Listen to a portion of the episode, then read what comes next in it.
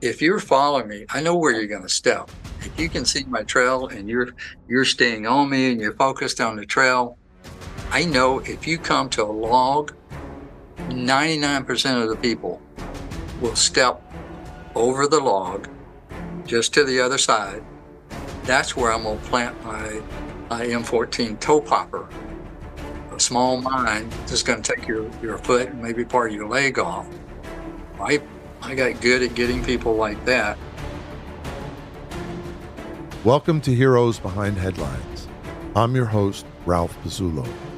Today, we present the second half of our interview with Henry L. Thompson, aka Dick Thompson, codename Dynamite, one of the heroes of the secret war in Vietnam. As stated previously, Dick was a distinguished member of the Military Assistance Command Vietnam Studies and Observation Group, aka MACV-SOG, a multi service elite military unit of the Vietnam War so secret that its existence was denied by the U.S. government.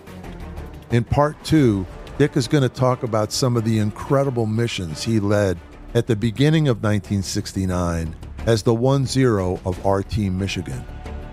They're further detailed in his recently published must read book, codenamed Dynamite. It's my great honor to welcome Dick Thompson as today's hero behind the headline.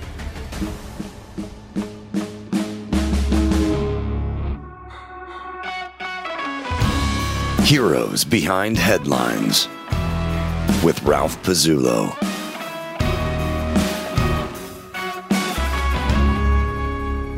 So, so on this mission, you got gassed. Yeah, we got off the we got off the aircraft. Another surprise. Yeah. Now, all we were supposed to do was we were going to go in, go to this cache that wasn't very far away, put the ammunition in that night, and come back out. Yeah. Um, got off the helicopter, and whoa, here's the CS gas, you know, coming at us. We didn't have, you know, the the gas mask. We didn't take them with us. Yeah. I mean, it's just not something that happened. Right. Usually, if you got gassed, it's because you gassed yourself. Yeah. You know, you you you threw the grenades upwind and it blew it back on you, or you shot it in the forty, the M seventy nine, you know, the forty uh, millimeter version. Yeah. You shot it up, and the wind blew it back on you. Yeah. So we didn't carry any with us on this mission. Yeah. Not expecting to have to use it, and all of a sudden, here's gas, and the pilot said, "Hey, we don't have gas masks either. We can't come in and pick you up." Yeah. So uh, the team leader decided, you know, we, we chatted. I said, let's just take them out. I mean, probably about 15 of them. Yeah. And we just, we hunted those jokers down like rabbits. And they, I mean, they really didn't put up much of a fight. Hmm. So it didn't take us long to take them out. Mm-hmm.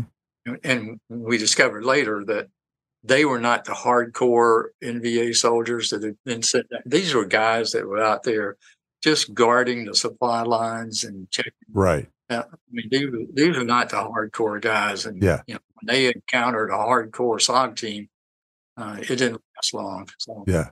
we decided, you know, we've got enough time to to get to the cache and you know check it out before it gets all the way dark, uh, and then, you know, I'll I'll take myself and one of the other indigenous and we'll go in and plant the, the ammo and stuff while you Yeah. guys got the overwatch for us.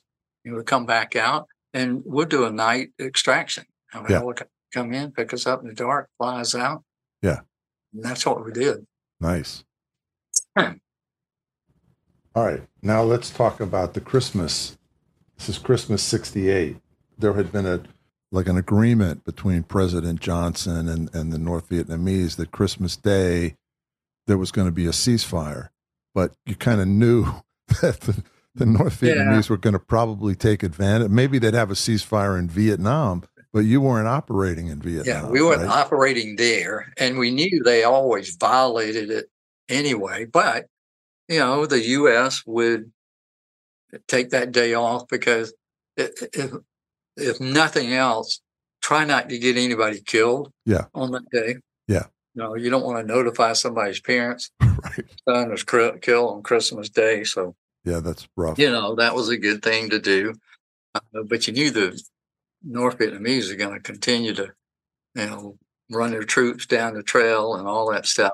Yeah. Uh, and we were not operating in Vietnam anyway. Nobody was supposed to know what we were doing. Yeah. So it didn't surprise us when they called us in and said, "Man, do we have a deal for you? We're going to send Christmas you over present." there, Yeah, yeah. give you some uh, real targets that they're not expecting you to be there." Yeah. and uh, let you just take them out. So uh, I thought, well, that, that sounds pretty cool. We could, yeah, they're not expecting us, won't be looking for us. We could go in there. We the area we're going into had several uh, pretty high cliffs, you know, 300 feet or so high. hmm We can crawl out on the edge of those things, and we can see the road down there hmm and the convoy is coming down, you know, we we just hit them, knock them out. Yeah. You know, that's a good deal. Yeah. So so you go in, but uh, this time you have a different kind of surprise. The first night, uh, I guess it's the second day you're in there. Uh, you do see the the convoys coming coming down the road, and you call in F fours, and uh, the third day starts raining. One of the indigenous guys almost gets bitten by a snake. Yeah, I mean, when it, you know, it, uh, you have to think about the jungle as being, you know, it's pretty much, you know, a rainforest. Yeah. So it's it rains every day for a little bit anyway, and sometimes it really rains hard. And when it rains hard, uh, just like just like here in the U.S., if it rains hard, the holes that the snakes are in start to fill up, and they come out. Yeah. I mean, every time you see a hurricane hit Florida or something like, there are snakes everywhere. Yeah.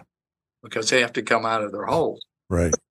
So uh, the rain brings them out, and they're not happy anyway. Yeah. And when the rain brings them out, and, and in that part of of Laos, uh, there's like 40 different species of venomous snakes. Yeah. So you don't want to mess with any of them Yeah. uh, because if if one bites you, I mean, the best case, it's going to take probably two hours for a helicopter to get there. Yeah. You got to fight a battle for an hour or two to be able to get you on the helicopter. Yeah. And then you got to fly all the way back to the hospital. You're already dead. Yeah. You're dead. Yeah. So one gets you, uh, you know, that's that's not a good deal. Uh, like, you know, the special ops guys now uh, actually in their med kits, individual med kits that they carry on them, uh, they have anti venom based on the area they're going into. Uh huh. Those particular snakes, Yeah. so they have an opportunity to at least, uh, you know, survive a snake bite. Yeah. Yeah. Well, and We didn't have that. yeah, in Vietnam there were so many, Yeah. so many different kinds. and you know we were still i think uh, uh, medically we were still kind of behind the curve on coming up with a good anti you know uh, treatment you know for snake bites and the different kinds hmm plus you, you were just too far away Yeah, yeah. so what you had to do is try to kill them Yeah. or get away from them Right. And then the other problem you had were dogs. So the North Vietnamese used dogs a lot to try to sniff you guys out. Yeah, like we were talking about in the in the beginning, uh, as I was tracking animals and things, the North Vietnamese used trackers, very skilled trackers, to try to find our path where we had moved through the jungle uh, and be able to track us down that way. And they were pretty skilled at that. Um, you know, but a dog is much better.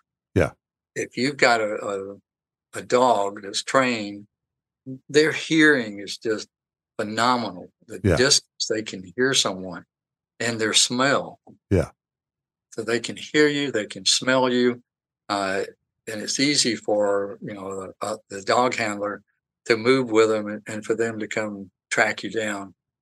So there were times when uh, I had an opportunity to use the 22 caliber pistol with an integrated silencer to take out a dog or two. hmm Even, even in the cache where we were planning to where we were planning the um, bad ammunition, there was a dog in there. Yeah. They came up on me and actually tried to attack me, and I shot it with, with the pistol to, to kill it.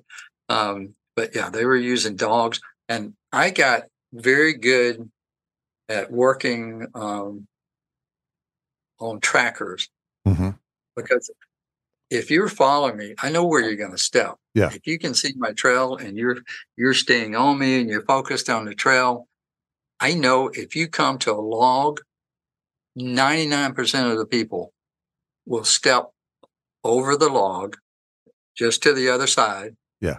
That's where I'm going to plant my, my M14 toe popper. Yeah. A small mine, Yeah. just going to take your, your foot and maybe part of your leg off. Yeah. I I got good at getting people like that. Uh, sometimes a dog would step on one because it doesn't take a lot of uh, weight to to set it off. But you could also put out uh, if you took uh, some of the CS powder out of the tear gas, the CS grenades, hmm um, and I like to mix a little black pepper with mine hmm and put it in a little bottle. You squirt a little bit of that out, you know, on your on your trail where you, Yeah. you walk. Uh, if they sniff that up their nose, you know, that kind of messes them up for a while. Yeah. It's hard for them to track you after that, Yeah. and they get they get scared. So you can slow them down some that way. Yeah. But yeah, they can mess your whole afternoon up because they can hear you. They're so far away. At the end of 68, they decide to close down Phu Bai, correct? Yeah. So they close down this forward operating base and they move everybody to a base in, in Da Nang, which is a bigger base. Yeah, some. I mean, most teams went to Da Nang, but some went down to CCC uh, and some other places. And uh, Alabama was kind of, excuse me, disbanded hmm temporarily. So when when we moved down there, uh, the team leader that had been with Alabama um, when I was with it, uh, he changed jobs once he got there. Mhm. He'd already done you know more than his six missions, and they put him in a, a non-operational job, um, and they gave me um, RT Michigan because the didn't have a team leader. I only had one. I only had one guy on the team. Uh, turned out to be Eldon Bargewell, hmm you know, one of SOG's biggest legends. hmm So I got there, became my team. He was my assistant team leader. So we ran a lot of missions together. hmm You know, he was just phenomenal. Yeah. You know, Yeah. you could. There's there's no one that you could have asked uh, to be your assistant uh, better than him. I mean, Wow. just Wow. unbelievable. And Wow. you know, I I ran um, you know, six missions or so, I think, with with Michigan, and then Yeah.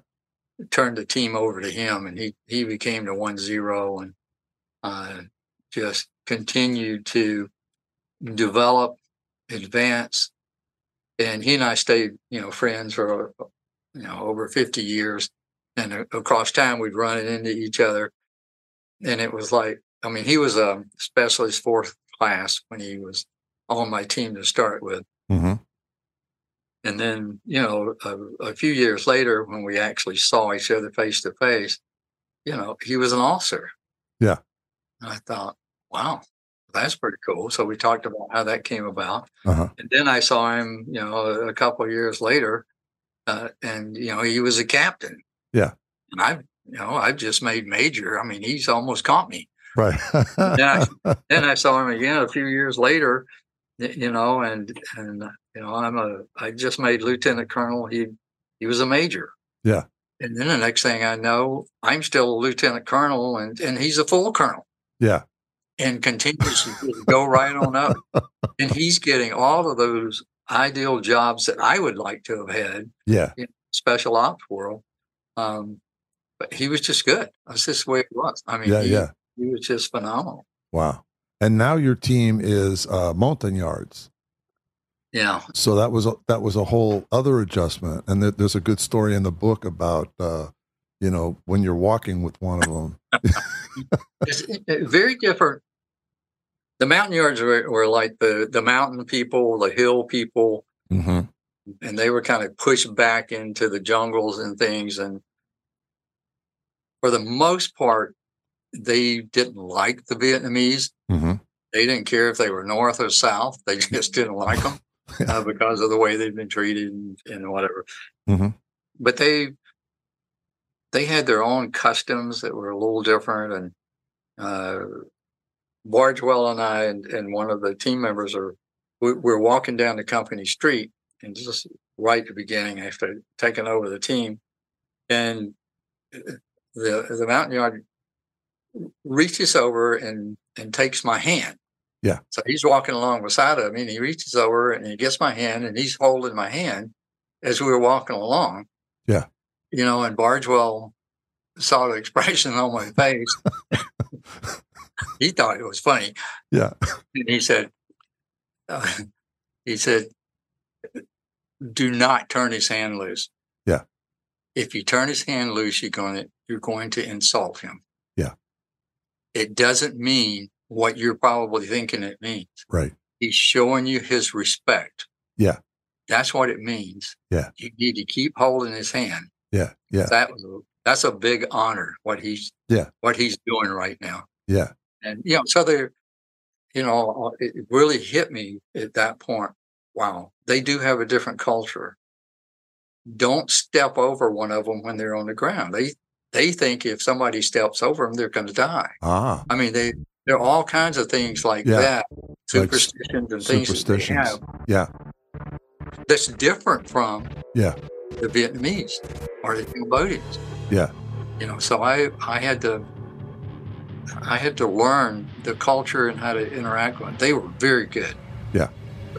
I mean, Bargewell had recruited personally recruited a lot of those guys for the team.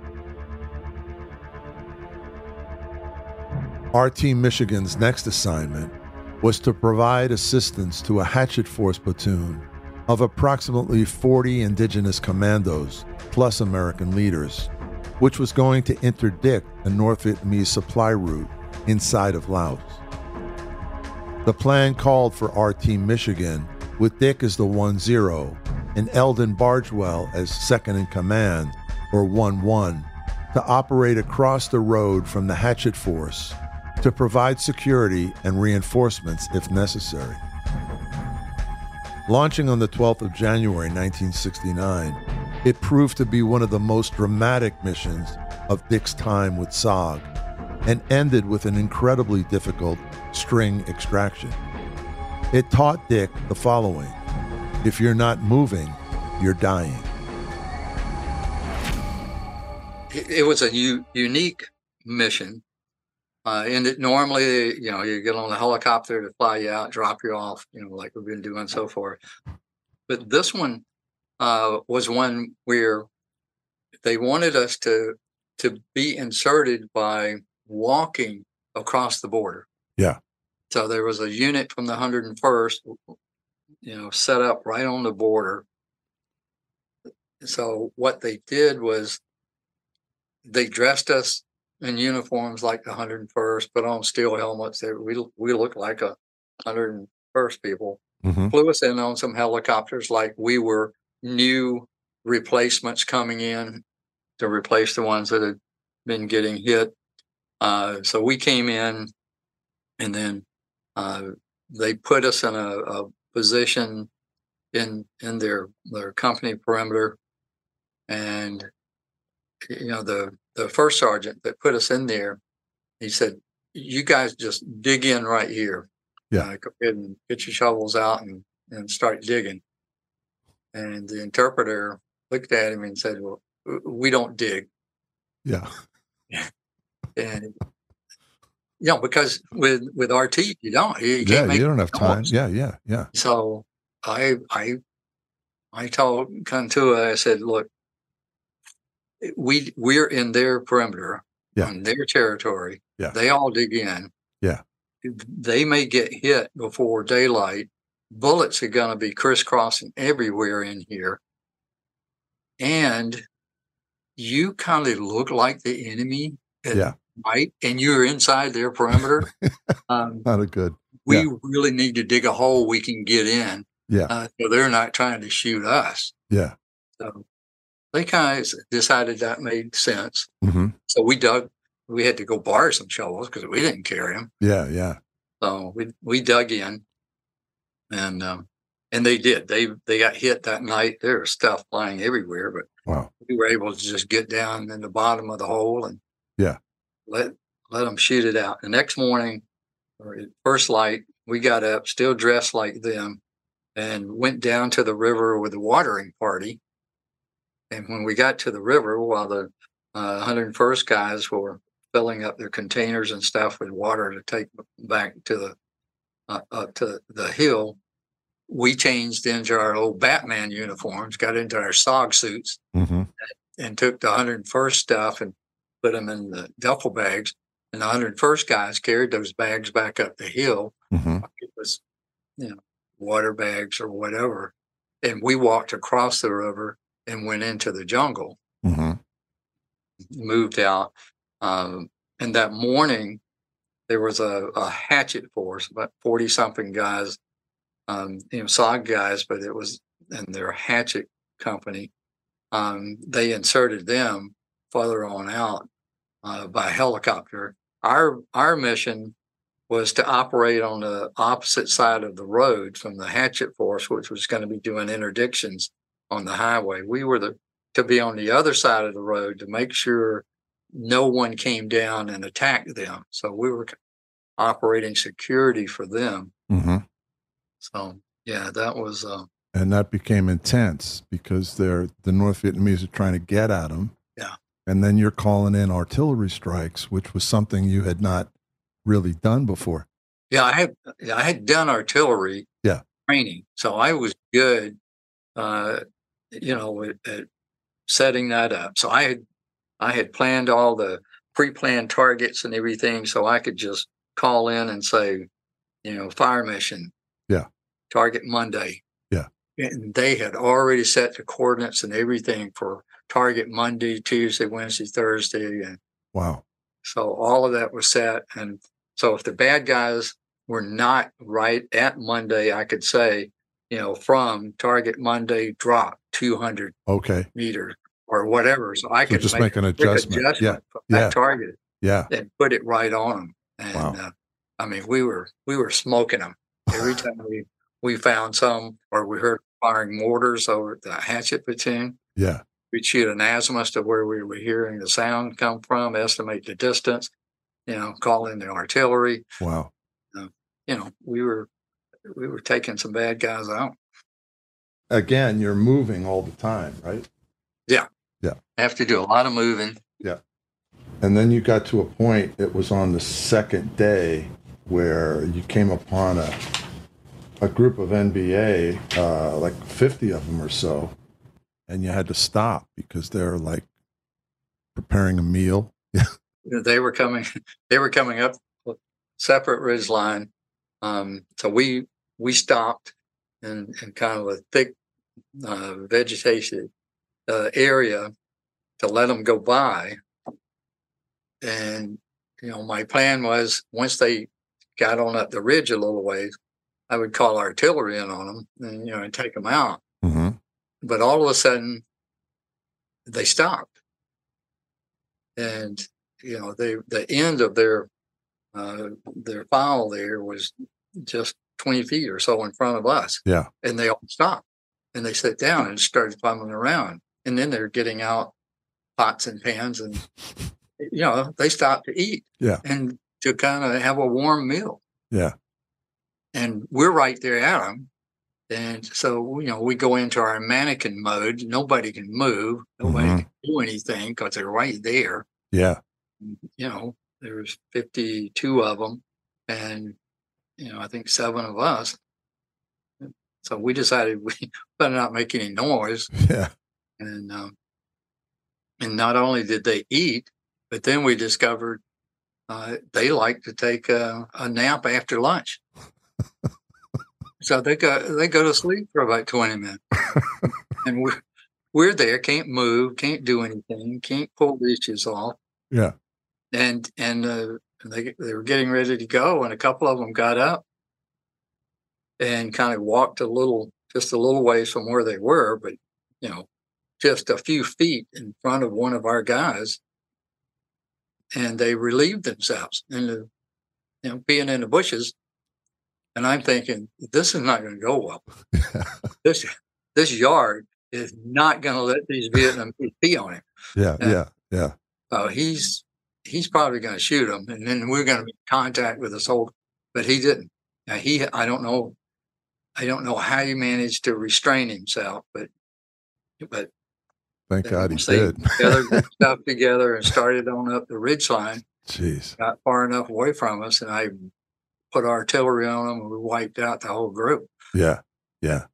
Yeah, that was close. On the next day, you had a crazy situation where they were going to resupply you. Yeah, That's just bizarre.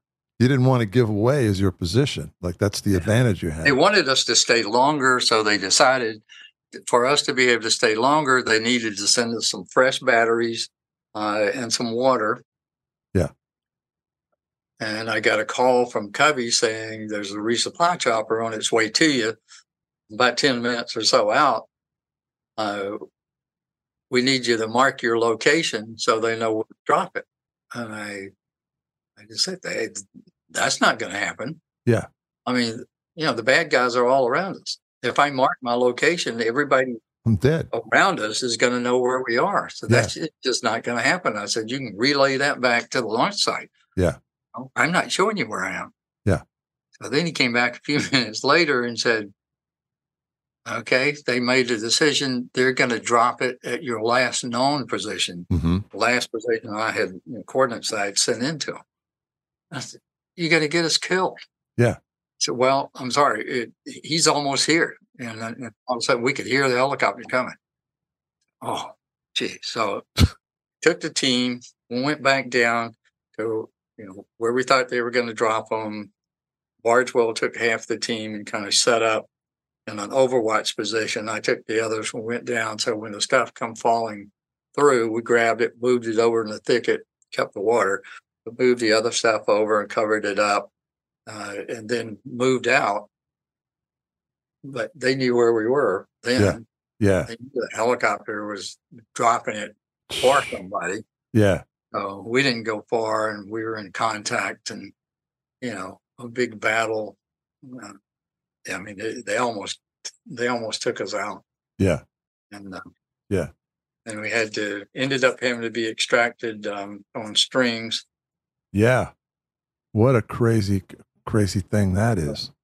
Yeah. So they, I mean, they almost, they almost got us, and I guess one of the really cool things was I put Bargewell and the half of the team that was wounded a little bit. I sent sent them out with the first helicopter, and the second one came in, and we finally suppressed the fire enough that he was able to take us out.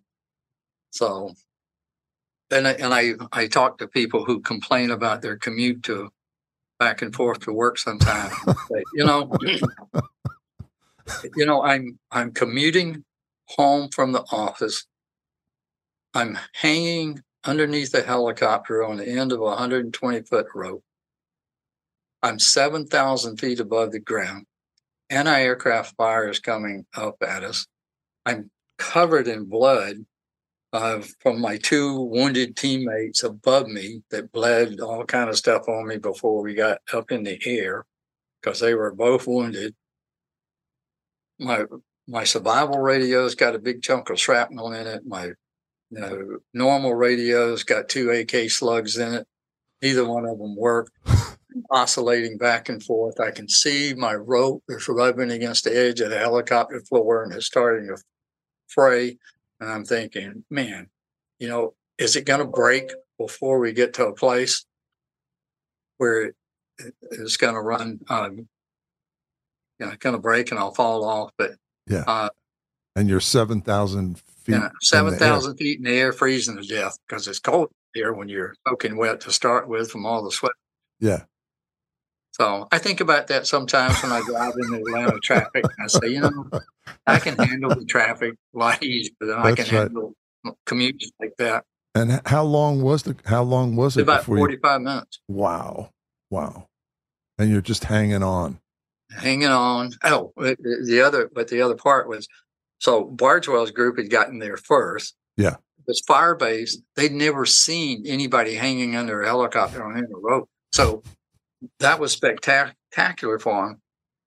But then they realized they're coming from the other side of the river. Mm. They're coming out of Laos. Yeah. So that was a big deal. And then somebody said, there's another one coming. Yeah. You know, said they, they saw the one that I was coming in on. So anyway, we got there, landed. The medics treated my my two guys. They put us in a helicopter. We're starting to lift off, and the guy comes running across the field, holding something in his hand. Uh, lifted it up toward me. I reached down. I grabbed it. Looked like a piece of paper or something. I grabbed it as we lifted off, and it was a photo of us coming in. He, this guy, had bought the newest innovation from Polaroid, this little Polaroid camera. He took he saw what happened, you know, with Bargewell and coming in. So when the second chopper was coming, he was ready. He, he Yeah. gone and got his camera, took a picture of us coming in, Yeah. and handed it to. Him. Had no idea who he was, Yeah. but I mean, he gave me, you know, the the money shot as far as I. Yeah. No, it's in the book. It's it's uh And I still, you know, I still have it. the, the original picture. Wow. wow. No, and it shows the two guys above you and then Yeah. you're a couple hundred, maybe a hundred feet below them, right? Well, yeah, it, more like 10 or 15 feet, I guess. Oh, okay. Uh, my rope just happened to be a little bit longer than theirs for some reason. Yeah. And they were injured, so they're bleeding Yeah, they were both too. wounded. And Yeah. so as we were trying to, to get out through the canopy, you know, they're bleeding and it's, you know, I'm below them. So it's falling down. But I I can't call the helicopter and say, Yeah. these guys are wounded because the radios are gone. A few days later, with the team banged up from their last mission, our team Michigan deployed into Area Oscar 8 in Laos to conduct a prisoner snatch. Once again, Dick was the 1 0 and Eldon Bargewell the 1 1. But this time, three of their indigenous commandos, Kamba, Hieng, and Ata, had to be replaced because they were badly injured. Oscar 8 was known for its high level of North Vietnamese Army activity. Nevertheless, RT Michigan inserted by helicopter on January 20th, 1969. So we had a mission. It was go in and uh, and and get a POW. Yeah. So we put together the plan on how we were going to do it. We're going to set up an ambush. We'll find a trail where some small groups were moving on, and then we'll set up an ambush. Ambush one of those groups. Um, we'd set the ambush up like normal. You know, so you have a kill zone that just everybody in the kill zone dies Yeah. with the exception of we're going to put one little space in the center of it where there's no claymore hitting it, nothing, no bullets, no one's going to shoot into that area. Mm-hmm. We're just going to have a block of C4. Mm-hmm. It- We'll just send a blast wave through that hole. So whoever is in that in that hole when we initiate the ambush is just going to get you know probably knocked out with the blast. Everybody else to die We'll run out, snatch him up, and go. Um, so we planned and rehearsed, and you know this is this is back in the old days. We knew that the Soviets had spy satellites going by, but we had a time schedule for them. Mhm. We knew when the satellites were going to fly over where we were there at UCN. So we would go inside to train and practice when the, they were coming across, and we'd do a lot of training practice at night. Um, so they couldn't see us anyway. Yeah. So uh, I thought that was unique too. uh, Yeah. Around with the satellites. But then we went out and um, set up the ambush. We had the main ambush, and I I put two smaller ambushes, mechanical ambushes, out on each side of us, um, so that if some people came in to try to reinforce um, the main body there while we're doing the, the real ambush, we would set those off to delay them. Yeah. us more time to get out. So what happened was we were laying there and all of a sudden we'd been after we'd been seeing these small groups go through, this larger group came through, much larger. Yeah. I had made a decision. This is too big of a group for us to hit. Yeah. You know, they're just going to fold in on us, and we're we're going to be in trouble. Yeah. Um, and all of a sudden, we hear gunfire and stuff go off down the trail a ways where we had the mechanical ambush set up. Yeah. There was another group coming up that way, and something, and I don't know what it was, something spooked them, and they opened fire. Huh. And when they started shooting, that really spooked the big group that was right in front of us. Yeah. So I set off the mechanical ambush down uh, the trail away, but I had to initiate the ambush that we were in right there. Yeah.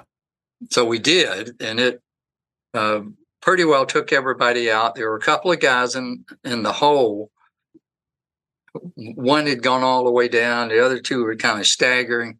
So our prisoner team, um, we assaulted out and grabbed those three guys and took them down, head bagged them, handcuffed them, did all that kind of stuff, and we were trying to trying to get them out of the kill zone. Uh, and the like for, former group that had gone up the trail turned and came back down on us. One of our guys got hit in the stomach and intestines were hanging out, and Jeez. you know, we, so we had some guys wounded. We managed to to get out of there with with three prisoners, and we're trying to get to the LZ to get them out.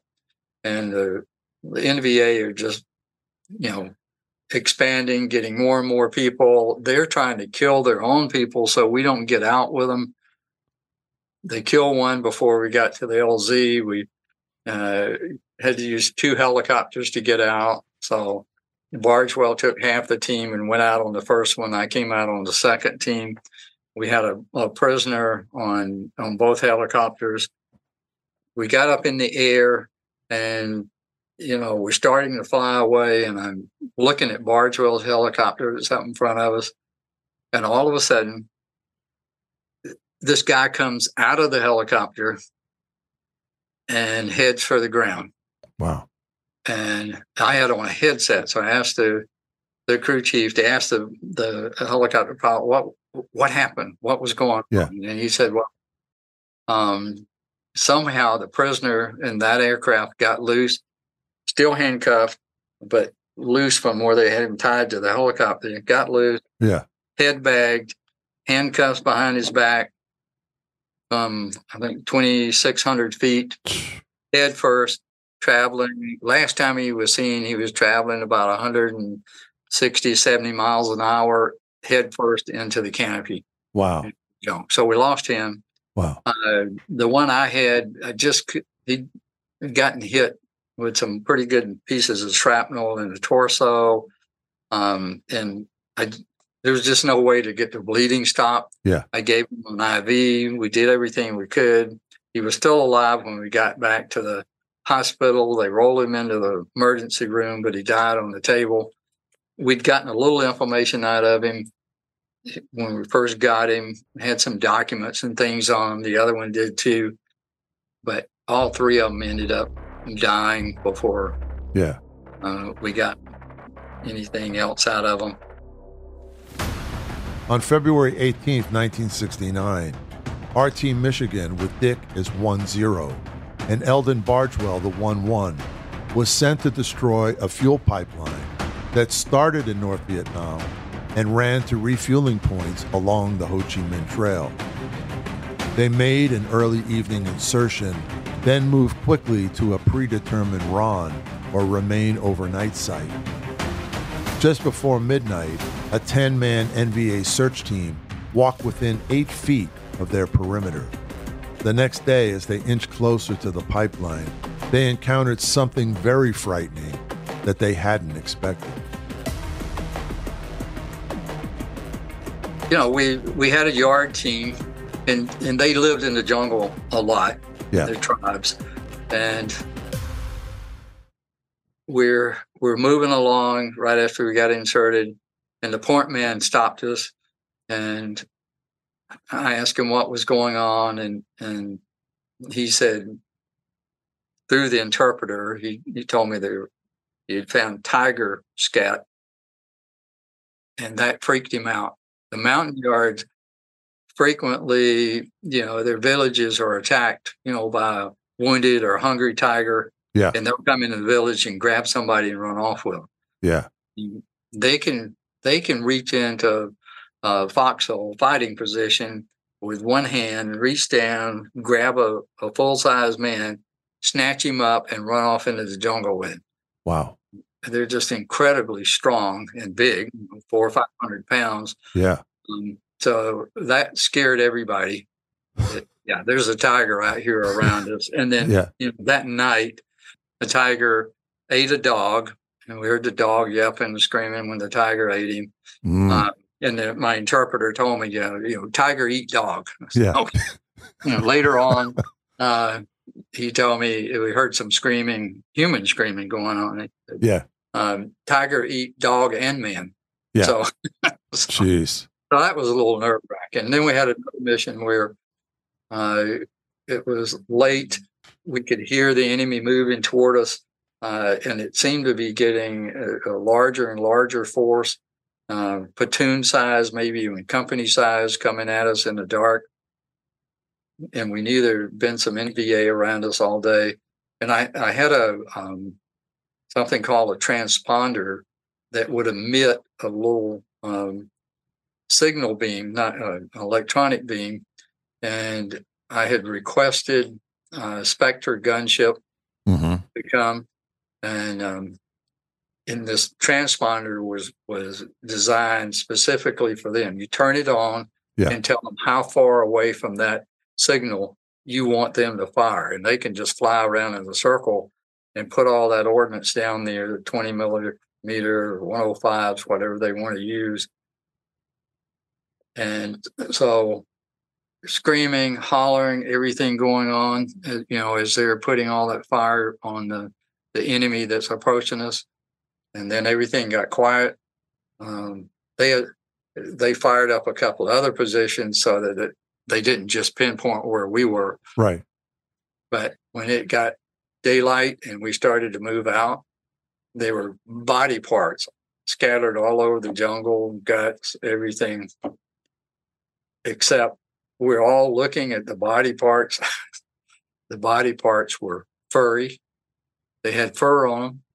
These were rock apes. Wow. It- There's a, there's a myth about rock apes. Yeah. Yeah. I've heard about that. Some people don't believe they even exist. They're they're the size of a, of a man, and they stand up. And we we know we've had some teams attacked by apes come running through their uh, remain overnight position, Yeah. and steal things as they went through. Yeah. But we hit these guys with the the Spectre gunship before they could do that to us. But anyway, they it's, Covey wanted to know was, was so what's the body count? How many people did Spectre get last night? Yeah. I I just said 40. Yeah. I, did, I didn't I didn't elaborate on Specify, the type of yeah. bodies that we were seeing, but yeah, Yeah. it's like about 40. Wow. And these were human sized apes. I mean, they were big. Yeah, they were big, Wow. big apes. Wow. Wow. So I don't know if they were really rock apes, but they were big. They were bigger. than- Yeah. So Yeah. I mean, I've seen uh, some, some, you know, pictures of them. Even those are disputed. People go, well, that, Yeah. you know, they faked the picture, but they look like human. uh, I mean, they look a lot like human beings. man, they stand up and walk around. Dick Thompson ended his combat tour in Vietnam in January 1970 and went on to serve 18 more years in the U.S. Army, retiring in 1986 with the rank of lieutenant colonel. His military awards include four Bronze Star medals, two with the V for heroism, two Meritorious Service medals, and many others. After retiring from the military, Dick founded and became president and CEO of High Performing System, which helps leaders, teams, and organizations achieve high performance. In addition to serving as a senior executive and psychologist, Dick is also an internationally recognized consultant, scientist, educator, speaker, Ironman competitor, and author. Drawing on examples from Green Berets on the battlefield to top level executives in the boardroom, his book, The Stress Effect, tells us how to make good decisions under extreme stress. In everything he's done, Dick applies the same exceptional intellectual clarity and emotional and physical discipline that he demonstrated as a 1 0 in Vietnam. I highly recommend his book, SOG Codename Dynamite, Book 1, and very much look forward to reading Book 2. It's my great, great honor to name the extraordinary Henry L. Dick Thompson as today's hero behind the headlines. Heroes Behind Headlines. Executive producer Ralph Pezzullo. Produced and engineered by Mike Dawson. Orchestra and score provided by Extreme Music. Please comment, share, and subscribe to Heroes Behind Headlines.